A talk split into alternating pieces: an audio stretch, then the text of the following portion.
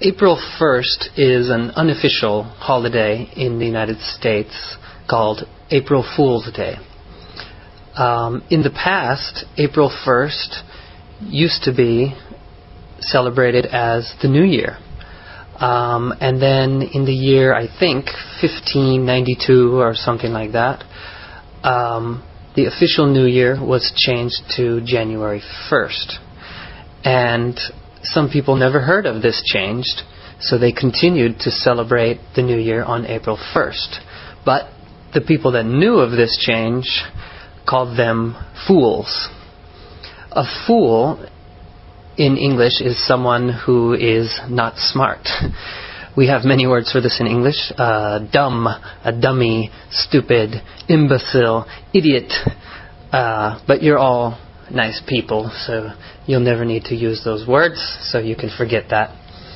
Um, but the people who continued to celebrate the New Year's on April 1st were called April Fools.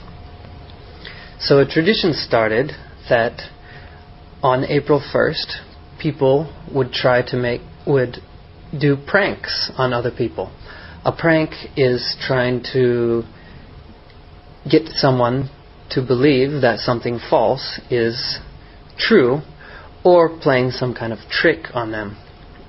Uh, one trick, for example, would be to give someone a present, and as they unwrap the paper and open the box, and they're curious as to what's going to be inside, when they pull open the box, a boxing glove springs out and punches them in the face.